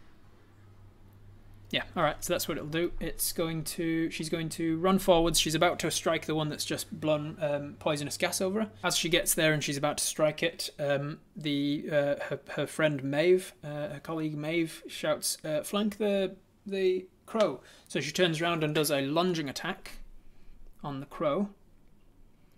Because it is prone and she's making a melee attack, ah, technically she's five feet away. Ugh. Hmm. Just do it. Just, just, I'll just, I'll just, I'll just ignore that rule for now. I don't care. Um, she's going to use a lunging attack. She's going to roll, and because it's prone, she's going to get advantage. I am decreeing. Uh, which means definitely a hit, 20 something to hit. She's going to expend a superiority dice along with her longsword damage four points, uh, four points plus her modifier of threes, seven points of damage to the crow. And then she's going to use her superiority dice to make an attack roll against, well, to attack this one as well, um, with the same attack. 20 something will hit both. And it does mean that, what is it, sweeping attack, blah blah blah blah, choose another creature, blah blah blah. If the original attack roll would hit the second, it would. It takes damage equal to the number you roll on your superiority dice. Ugh, only three. Oh well. So she does a little bit of extra damage with that. Oh no, sorry, that, that, that was the previous superiority dice. Superiority dice. It's this one that she does. Six. Okay, that's better. It's alive. Uh, it's taken six points of damage, this one. That was her attack. Lunging attack. She's now got another attack. She could just do the same thing again because she's she could use all four of her her superiority dice. Yeah, let's do it she's going to do the same thing again. She's going to lunge at this one and then sweep back through and, and strike at this one. And then with the uh, with the extra momentum of having swept, swept, swept back through and, and struck some of the rat, she's going to then lunge forwards again, strike this one and do the exact same thing again, hopefully. So with advantage on the second attack, yeah, 20 something again. So her firstly she does 9 plus another 3 is 12, 12 points of damage to the crow. 12 points of damage takes you to 30, 38. Uh, and then she's going to do it. Spend her last superiority dice to hurt this rat. One. To hit this rat for one point of damage, which is not enough to kill it. It is enough to wound it, but it's not enough to kill it. Whirling Dervish. She spent all four of her superiority dice to do a bunch of attacks. I guess she's going to action surge and just try and finish it. Well, first she'll action surge and just just do do one regular attack on this rat that's sticking around. Ugh. I think that might hit though. Six to hit, 14, 14 on the rat. I'm pretty sure is enough. Let me check. Yeah, that's just enough. 14 on the rat. Nine points of damage. That'll do it. All right. She kills this rat. Chops off its head. It's taken a couple of wounds from her but she's sticking around, so she. Uh, and then she's going to take her second of the action surge attacks to. Uh, she's going to use her movement to run up to this one, kind of flanked. Um, it's too large to be flanked by just two people. You need to be surrounded instead. So she's going to just take an attack at it. Regular attack. It's got advantage because it's prone. Ooh, a six or a seven. That's not enough to hit. So she strikes down, cuts off a couple of feathers, but they were like um, they were they were not uh, attached. They were not. She didn't she didn't strike through any flesh. She just get she just cut some cut some feathers. That's her movement. A bonus. Uh, bonus. Don't know if she used a bonus action. She used. She could use a bonus action to healing word, doesn't? Couldn't she? She used her attack action, all four of her superiority dice, and then a, a, a an action surge and two more attacks. So she's pretty much spent, but she's going to. Right, let's do this. Um, and she's going to use her healing word, uh, her um, second wind. Takes to that. She's doing okay. She's doing okay.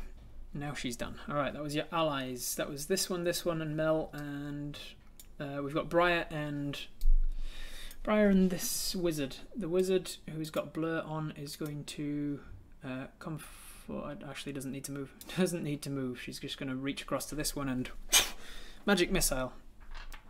She's going to do it at second level, like she did with the first guy, just to make sure it goes down.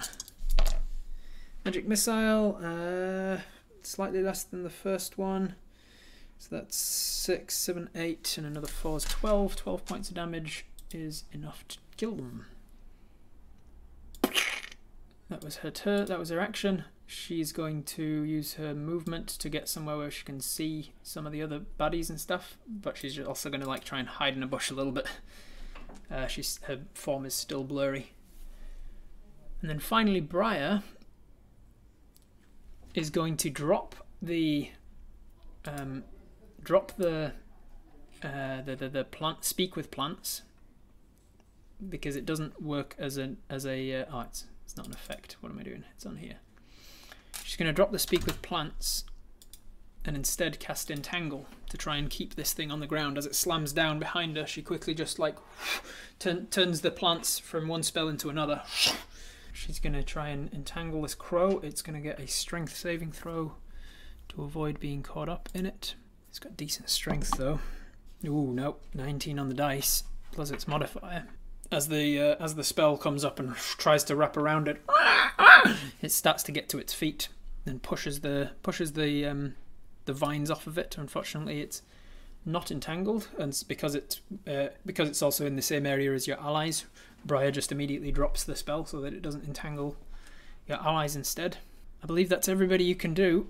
Uh, it is now the baddies' turn. The baddies is right before we go ba baddies. Let's roll to see who is going to control Apis this turn. Krold, Krold one. Are you still in the chat? Can you put us a little thumbs up or something to say you're still here? Is Brian not moving away from the rats? Uh, yeah, probably she probably would be, wouldn't she? Yeah, she'd probably get the hell out of there as much as she can anyway with uh, she doesn't want to run into melee with friends. She doesn't want to put them at risk. It's not a lot of... Oh, there's a couple of deceased rats over there, so running this way wasn't isn't too much of a hassle. Just going to run down there. Alright, Krull, do you have a think about what you're going to be doing on your turn? And in the meantime, it's the baddies' turn. The baddies are going to be... You're dead now, mate. Thank you. Baddies are going to... So let's go with Crow first. The Crow is going to stand with half of its movement. It is, uh, it is, how much health is it on? How much health have you got? Yeah, you're definitely looking wounded, so you are going to get the fuck out of there. Um, is going to... Let's see. Crow's intelligence. Smart enough to disengage. You know these things can attack you from range. Do you want to just dash, risk it? The amount of damage they've been doing. Yeah, you're just going to dash. Alright, so it's going to leave melee range of all three of these allies without uh, disengaging. So they're all three going to take attacks of opportunity. Mel first. Mel is a 13 plus 7 from her stinger, so that's a, uh, dirty 20. That's going to hit. Um, it's not enough to take her down. So the next one is uh, definitely a hit as well, and the third one is a miss. So the samurai. Oh, let me just check the samurai ability really quick, see what the wording is, because she did take fighting spirit. Advantage on all weapon attack rolls until the end of the current turn. Unfortunately, it says turn, and not order or round. If it said attack rolls until the end of the current round, then she would have also had an advantage on this um, this opportunity attack. But no, no such luck. It's just going to be a regular attack, which hit anyway. It's fine. All right. So Mel's Stinger is going to do a uh, seven points of piercing damage to the crow as she as she runs away, trying to uh, escape Mel's wrath. And then she needs to make a con save against the poison. Nope, fails the poison as well. Hey, Mel's Mel's target is finally failing con saves. Doesn't happen a lot often. Takes all of the poison damage. Let me roll my two Mel dice. Eh, not the greatest on damage though. Oh wait, it's poison damage. nope, poison damage isn't going to help. Again, uh, isn't going to hurt this um, this uh, creature. What did I say? Did six points, didn't it? Or did it? Was it? Did I say seven points? I'll go with you guys and say seven points. I thought it was. Uh, I thought it said six. Uh, so the poison courses into this um, this half green dragon crow, and as you'd expect, with it being half green dragon and using poison as a weapon, it is immune to poison damage. Uh, but it still did the stinger piercing attack. And then your friend Maeve, the badger, will attack and do damage as well. Maeve is. Samurai uses a katana essentially. Uh, that's going to be 9 points of slashing damage. Takes you to 54 points of damage. You are seriously wounded, but not yet dead. And then this one missed. And so she is going to get the out of there. She's going to. So that was 12, 13 feet ish. Uh, so she still has a lot. She's going to, as the crow flies, essentially just fly in a direct line um, as far as she can in this direction. Takes her to about there ish. There you go. So she's going to double dash, uh, which from you, Apis, means that the crow is now 230 feet away. Still within your long range of your bow, you would just have disadvantage on the attack roll. How much damage was that? How much damage was the was what the damage of the the um, the sword, the katana? I think she did nine damage.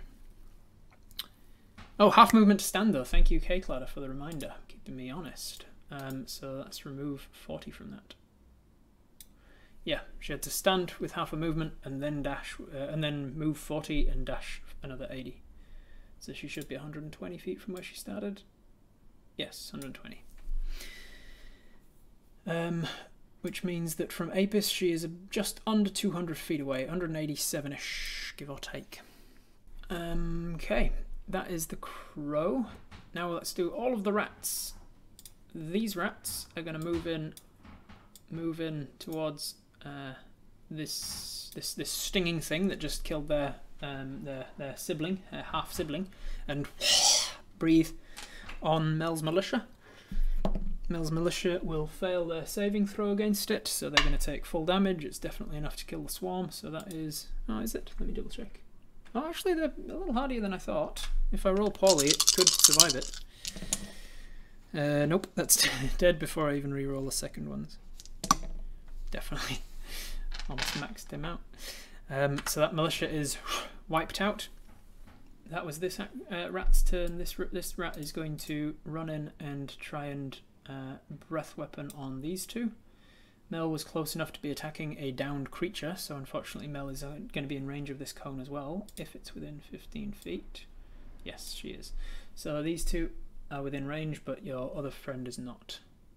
Uh, let me double check actually. Let me reconnect that. Because uh, technically, um, technically, 15 feet. Yeah, it's, it is. It is within 15.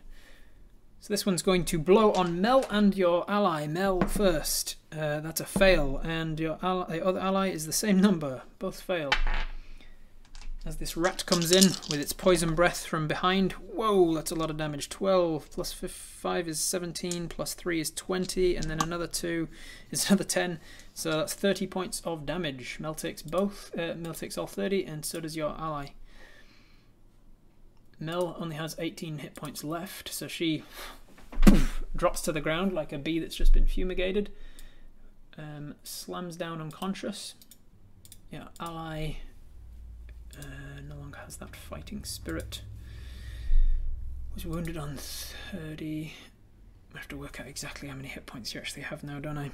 Let's roll for it. How many damage you would have rolled every level up? One, two, three, four. How many hit points do you have? Oh, that's good. 17, 20, 24, and 8 makes 32. 32 and 12 makes 44-ish. 44. So yeah, they're definitely down. Not dead, but down. Unconscious, there we go. That's going to be... I'll, I'll use the unconscious symbol rather than the dead symbol. As they take a strike at that crow, um, the, the rat comes running in and uh, the crow is shouting in draconic um, retreat retreat as it's as it's uh, going but these rats are not going to listen to a random, uh, well, not a random, they're not going to listen when they've got potential food that they can eat. So this one's going to clamber over its corpse of its friend and uh, and attack with its breath weapon. Oh, actually, does it have its breath weapon back? This one up here that just breathed has only done dashing, so it definitely has its breath weapon. Just want to make sure that I'm not forgetting that I'm using that. Uh, that one does not get its breath weapon back, so it's instead just going to do a bite, a regular bite attack. Regular bite attack at your friend Nell Ellie. Ellie, that was her name. Uh, to attack, that's going to be uh, not enough to hit. His little rat teeth come out, and the the, uh, the the the little gnome that it's attacking parries it to the side with a, a fighting prowess catches the the front teeth on the long long sword and kind of pushes back. That is the rat on this side. That rat's dead. This rat's dead. Everybody's dead, I think. Let me zoom out and check. This rat's still to go, but he just killed the the other thing, the other militia. So I think that's everybody. All right, whew, lots of bad guys. Apis, it is now your turn. So what are we doing, Crawled? Oh, he said, unfortunately, gotta go, so I would like to taunt the crow with Crow thing that drilled your mama, send her to her grave. Do you want to die too? And rest of the round I want to leave to you guys, and good night all. No worries, let's re-roll in. Cake ladder! Cake ladder, I know you're still in the chat, I just saw you there. So you so Apis shouts shouts something out in Draconic to try and taunt that crow. Do you wanna die? Um Cake ladder, what do you what do you want to do on your on your turn as Apis? Move up towards the two downed friends. All right. So Apis is a dwarf with relatively little legs, so they're not going to be able to get all the way there. But you move out from cover. 25 feet gets you there. Your two downed friends are over there. So even with a dash, you will not make it. You'll make it to there with a dash. With your movement, you've gotten to here. Let me zoom in and show you a little clearer.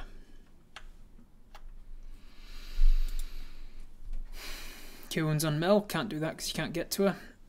You can Misty Step. You could Misty Step 30 feet as a bonus action. If you Misty Step 30 feet as a bonus action, unfortunately that still is not enough to get to Mel. You'd be like 5 feet short or so. Um, um, how much would you have to get to to get to Mel? Oh, you'd be five feet short. Tell you what I like to do in my games. If you're ever five feet short on movement, I allow you to make an athletics check to see if you can push yourself to run five feet further than you would otherwise. So I will allow you, if you want to, Cake Ladder, you can make an you can uh, make an acrobatics uh, athletics check. See if you can push yourself to run a little further than you could otherwise, um, and then you can you can misty step, and you would be next to Mel. just shoot the crow. Alright. Mel can't die in one turn, I don't think. They can if they take damage and then fail a death saving throw. Shoot the crow. So you run forwards towards Mel, but then you shoot the crow Let's see how far the range of crow is from where your new position is. About 160-ish feet from you. Um, so it's going to be at the disadvantage range. Do you want to use your bonus action to planar warrior? You've got Hunter's Mark on the crow. You've got planar warrior if you want to take it. Totally stealing that make an athletics check thing. Yeah, it's um, it's something that I offer, and if they so they the reward for doing so is you get to move um, an extra five feet on your turn. Because um, it sucks to be like five feet short of trying to heal a friend or whatever. You just push yourself a little bit faster. But the failure for doing so, maybe you trip over, uh, maybe you get a point of exhaustion that lasts until the end of the combat, something like that. Misty step close to Mel and then shoot. All right. So Apis is going to, as you run forwards, you definitely got a lot of fear and uh, fear and adrenaline, making that that that familiar prickling sensation on your skin. You tap into that. You look over to the space near Mel, and you you are surrounded by a white mist that then boom re- reapparates over by Mel's body. You're about five feet short of Mel. So you reach out to touch her, and you think, "Shit, I can't get to it, but I can't let that one leave you're going to use your action to attack the crow. Um, you now are within uh, 150 feet, so you have a regular attack on this one. True, can't Misty Step and then cast another spell anyway. That is a good point, and I need to also remember to tick off second level Misty Step with your bonus action. A three! Apis can't attack today. Must be because we greased up your bow. You've got a nat one, a four, and a three. You've got uh, you've got an you've got a uh, lucky horseshoe. What do we think about re-rolling it with a lucky horseshoe? You are pretty sure that a three will not hit. Reroll, yes, yes, yes, yes, yes. Most people saying yes. Any objections? Reroll, get it, get that crow. All right, nobody's objecting, so you're going to use your lucky horseshoe for the day. As you as you go out to touch Mel and you think, "Fuck, not yet. I'll get her in a second. You your hand slips on the bow again and you think uh, remind me not to use not to let some wizard put grease on my bow in future. And you fire off your uh, arrow having just caught it in time. Shout insults at the crow.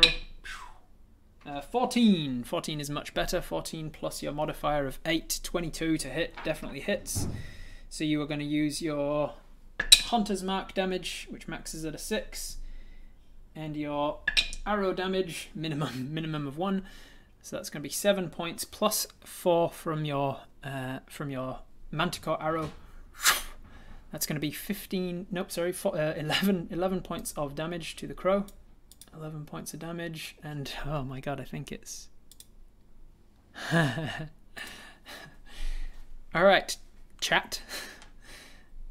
Describe the kill. literally had 11 damage left. literally had 11 hit points left, and it was like, oh, I can't, I'm, uh, gotta get away, gotta get away. Did not want to die. So with Hunter's Mark,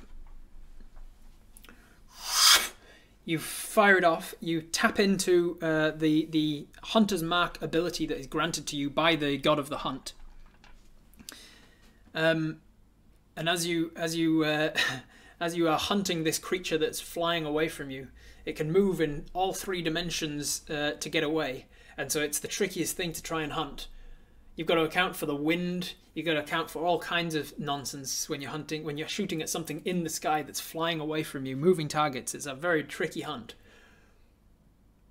But as your hand slips a little on the bow, um, the god of luck allows you to grab a, a grip and on the bow, and the uh, and there's another presence of a god that just kind of you feel almost like you've just got a couple of fingers just pushes your hand just up a little bit, and then that extra aim, the the arrow fires off, strikes through as the as the crow is flying away from you.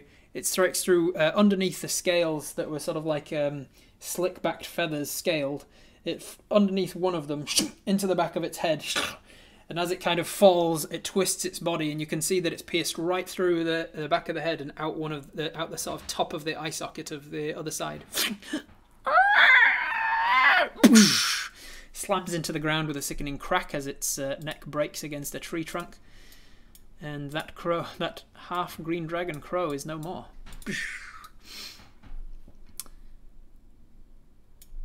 That is your movement, your bonus, and your action. Apis, congratulations. I can close this crow tab down now.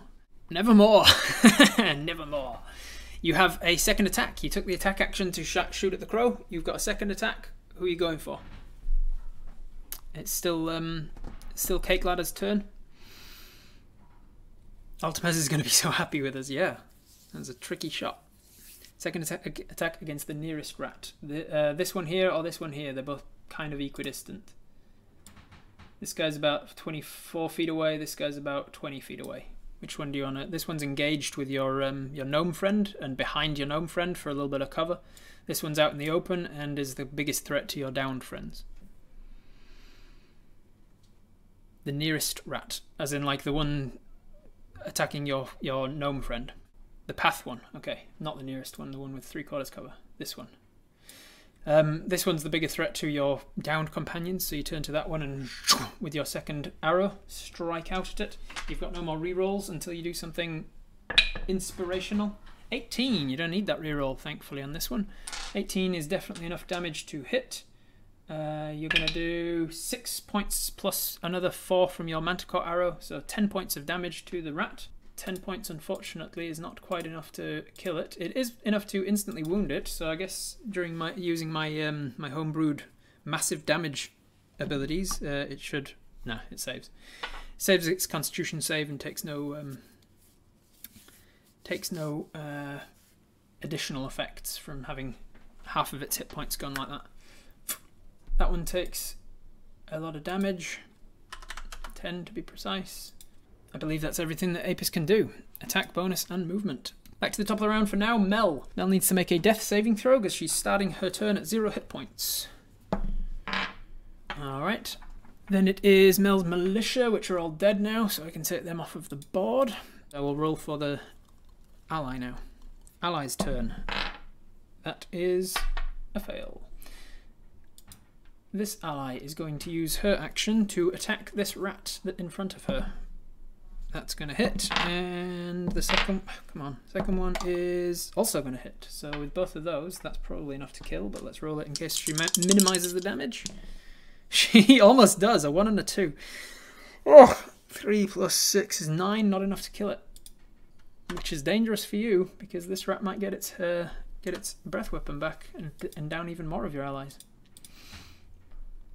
And then your last two allies are down here. Um, she can... Ooh, Magic Missile one last time. Last of her spell slots. Uh, she's going to... Last of her second level spell slots. She's going to use her little legs to move out towards... I forget, is she a, a hobbit? Let me double check Rebecca. Fuck it, I can't be bothered. I'll say she's a hobbit for now just to err on the side of caution. She's going to use her last level 2 spell slot to conjure uh, two on this one and two on this one. I think she can't see any others, can she? So that's going to be enough. Yeah, two magic missiles on that one, two on the other one. Try and finish them off as they're both wounded. Uh, maxed, and almost maxed. I got a four and a four on this one up here. So that's 10 points of damage to that one. That explodes in red mist. And then I got a four and a three, so nine points of damage on this one which explodes in a red mist.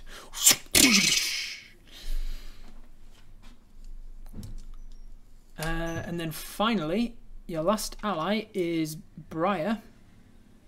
Briar is going to... Uh, can she get to anybody to heal? She's going to run forwards. She can't heal from a distance. She doesn't have healing word. She could heal herself. Oh, uh, I think you have to touch. Let me just double check. Oh, no. She doesn't... Uh, uh, Jesus, a, it's a bonus action and it's 120 feet range. Jesus, that's powerful. One creature you can see within 120 feet of you. Alright. Uh, she is going to... Ooh, she's a proper animal lover. Does she go for human uh, humanoid life over giant bee? Uh... this is a decision. What does she do? What would Briar do? She's all about animals. She's pretty much been raised by wolves. She sees animals as as as much as a, a human life. I think she goes for Mel. Knights of Kavosna can help in the fight, though. I think she goes for Mel. She's gonna she's gonna go for Mel. She's gonna raise Mel. Um, uh, she's gonna use. Yeah, Mel recovers five hit points from a distance as she as as Briar runs forwards. What does this look like? She gets it from the dream realm. I think it's like a dream version of herself. It's next to them. As Briar runs forward, she kind of like closes her eyes as she as she some, sort of comes to a stop and just breathes deeply. And then you see beside um, Mel's body, you see like this ghostly, um, almost almost Technicolor um, ghost. Uh, with with kind of like um, non non saturated colors, but it's it's brightly colored but not saturated color, um, and it's sort of a swirling uh, humanoid form of about a two foot tall, uh, two two foot tall ally of yours, Briar. You almost instantly recognize it from its form, as she sort of reaches out and lays hands on Mel's Mel's uh, body, and you can see that the green uh, toxic um, sort of chlorine gas that is that has uh, invaded um, Mel's Mel's airways, it seems to expel itself from the various different um, uh, what are they called? Not pinnacles. The the various different um, uh, breathing tubes on a on a bee's body.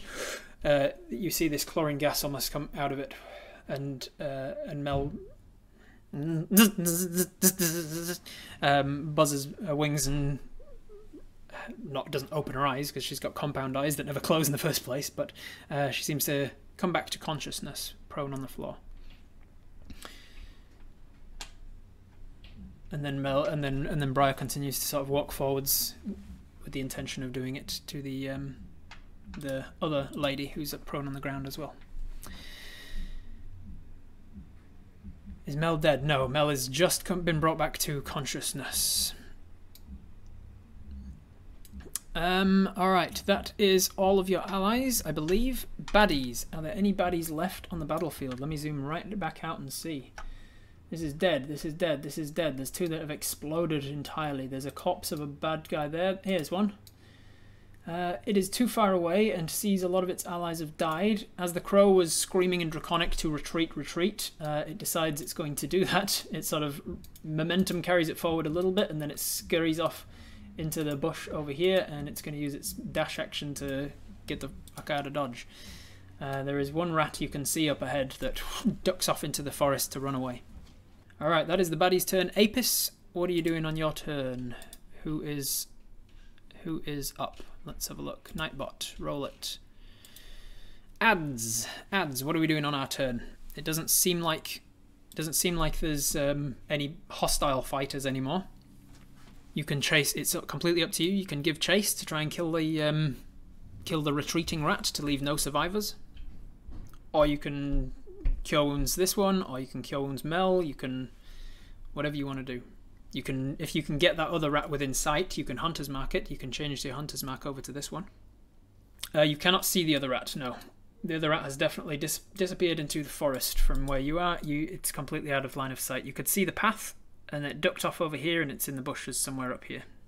So you would know that by going like 70-ish feet forward, you might be able to get a chance to look where it went. Move to the downed ally and heal her first. Alright, so you move up with your 25 feet movement. Uh, only half of it even, so you've still got a little movement left after. Um, you you walk forwards and you uh, you focus on the goddess Flonanshale, the the goddess of healing, that uh, whose whose divine healing energy radiates through you and you reach down and you press your hand against the chest um, of the of your downed ally who's kind of fallen uh, into almost like the recovery position onto one arm. Uh, you press your hand against her chest, um, her, her breastplate, um, and you you feel this warmth radiate down your arm. This this golden light radiates down your arm into your hand. Your hand feels almost hot to the touch. Uh, and and then you um, you you you cure wounds on this one for how much? Are you doing it at first level or second level? You have that option now. For the first time ever, we have the option of upcasting uh, cure wounds. If you cast it at first level, you get a d8 plus your wisdom modifier of 2, I believe. So you get a d8 plus 2. If you cast it at second level, you get 2, 2d8 plus 2. You're going to go first level, alright. So first level, cure wounds, 5. Let me just double check that it's a 2. Wisdom 2, yes. Wisdom for a ranger? Yeah. So your ally here coughs and splutters. Comes back to 7 hit points um, total. I know that I was counting up before, it doesn't matter. Um, is no longer unconscious, but is wounded. as, as like green sputum comes out of the, the mouth. as soon as you realize that they're alive, um, you sort of call to the others, uh, help this one! And you give chase towards the other thing, which I think is what you said. Move to the down ally, heal her first, use the rest of the movement to continue towards the rat. I don't think that we can do any more because we can't do two spells. Correct. You can't do two spells in one round unless one of them's a cantrip. Uh, so you used all of your movement to cure wounds and then get up to this one. That was your action and your movement. You've still got a bonus action if you want to do a bonus action. It just can't be a bonus action spell. I can't think of... Oh, you can you can move Hunter's Mark to something as a bonus action, but only something you can see. Uh, what is the chance that you can see this creature? Let's see. Directly from you, there's definitely sort of foliage in the way. I'll make it. I'll, I'll, I'll make it possible. It is possible to see, so it's just a high DC. So as a free action, I will allow you to make your uh, perception check. Ooh, look at that. It went 17, 3, 17. 17 plus your perception modifier of 5 takes you to 22. I set the DC at 21. So you did you did actually uh, you do actually see it as it's running through the forest. Your your passive perception kind of oh and forest bonus yeah. There you go 20 20 uh, 24. Uh, the DC was 20 21 so pretty good. You look across and see the um, the rat uh, scurrying. You can see movement more than the rat itself, but it's enough that you can you can now uh, you can now move it with your bonus action to Hunter's Mark if you want. There you go. So the Hunter's Mark comes off of this creature. You can see it just kind of move like the wind through the the, the trees. The trees kind of rustle as a sudden wind moves past them. Uh, it's got this like greenish tint to the wind that suddenly like takes and you can you can sense in that moment you can feel the rat's body and, and where it is in space even though you can't really make out the rat too well uh, you just sort of caught a glimpse of it as it ran into underbrush all right good job it is back to the top of the round with Mel. Mel is no longer unconscious. She kind of like flutters back to her feet. Uh, your allies no longer unconscious. They stand back up as well and get themselves back into uh, position where they can like, is everybody okay? Is everybody okay? Um, the baddies all gone. This guy's to flee another 60 feet through the underbrush and such. He's to get to wherever he can. Definitely legging it with a dash. And then it comes back around to Apis, and we're out of initiative order. If you want to give chase to this thing, we're no longer in initi initiative order, but we can turn it into a a chase scene, a skill a skill challenge essentially to, to essentially to chase down this creature. You have less speed than the rat does, so it would it would be gaining on you. It would also not be suffering the detriments of it being sloppy mud around you, um, as as you would as you're running through it. So it's up to you. Do we want to chase the rat? Do we want to leave Hunter's Mark on it to try and like wait for it to lead us home? Do we want to just casually walk after the rat to see where it goes? Do we want to try and kill the rat? What's what's the what's the general vibe of the chat here? All right, M vast majority of people saying going back to the town. As you um, as you uh, let this thing go, then you you can you keep concentration on Hunter's Mark in case you need to go after it for a while uh, in a, in a while. Hunter's Mark at the level you cast it lasts for an hour, I think. Correct me if I'm wrong. Um, and so for the next hour, you have hunter's mark on this rat that's running through the forest, and you're getting like a vague understanding. It's not like a divination spell per se. You don't uh, you don't like get a a solid path in your mind of the direction it's taking. You're just getting a vague sort of compass point and general direction to where this creature is, um, and it gives you advantage on like survival checks to find its paths and things like that. So as it runs off, you're getting a vague direction of where where it's going, but you turn around to help your friends um, with their uh, their wounds, make sure that everybody's safe and okay. And as you uh, as you arrive back to your group, that is all kind of coughing and spluttering, and Maeve is um, Maeve is recovering. He's sitting sitting up, and um, Ellie is standing next to her, kind of patting her on the back and um, and helping her to cough up a, a lung. you look up to see uh, all this time you've been kind of hearing sounds of screaming and stuff coming from the general vicinity of the town a few hundred feet behind you obviously but you've been focused on the battle.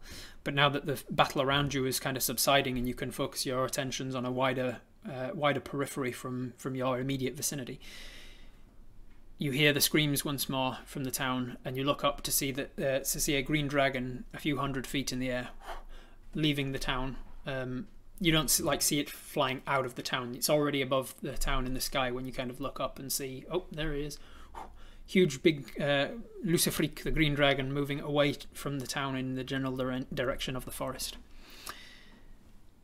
And you are led to believe with that that um, has uh, has escaped the uh, whatever happened in town. One last time, I'm going to give you a perception check to see what you can see about the dragon as he escapes.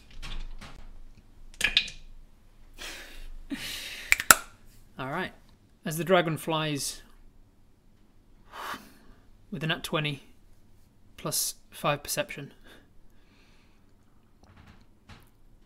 you take a good look at it. The sun is in the right direction that it's illuminated from your side, not like silhouetted from behind. So you can see the dragon just as the sun is setting in this uh, in this dusk light. With your dark vision, you can make out there is a humanoid hanging limply from the dragon's claws.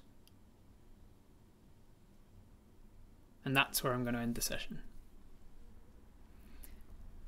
I will see you next time. Thank you very much for joining me. See you next time. Bye bye. That's all for this episode of Twitch Tales, but if you want to be there to actually join in on the decision making, head over to twitch.tv forward slash Robert Hartley GM and click the little love heart to follow the channel. It's free to do and it notifies you when I go live so you can tune in to join the fun. I'll see you there.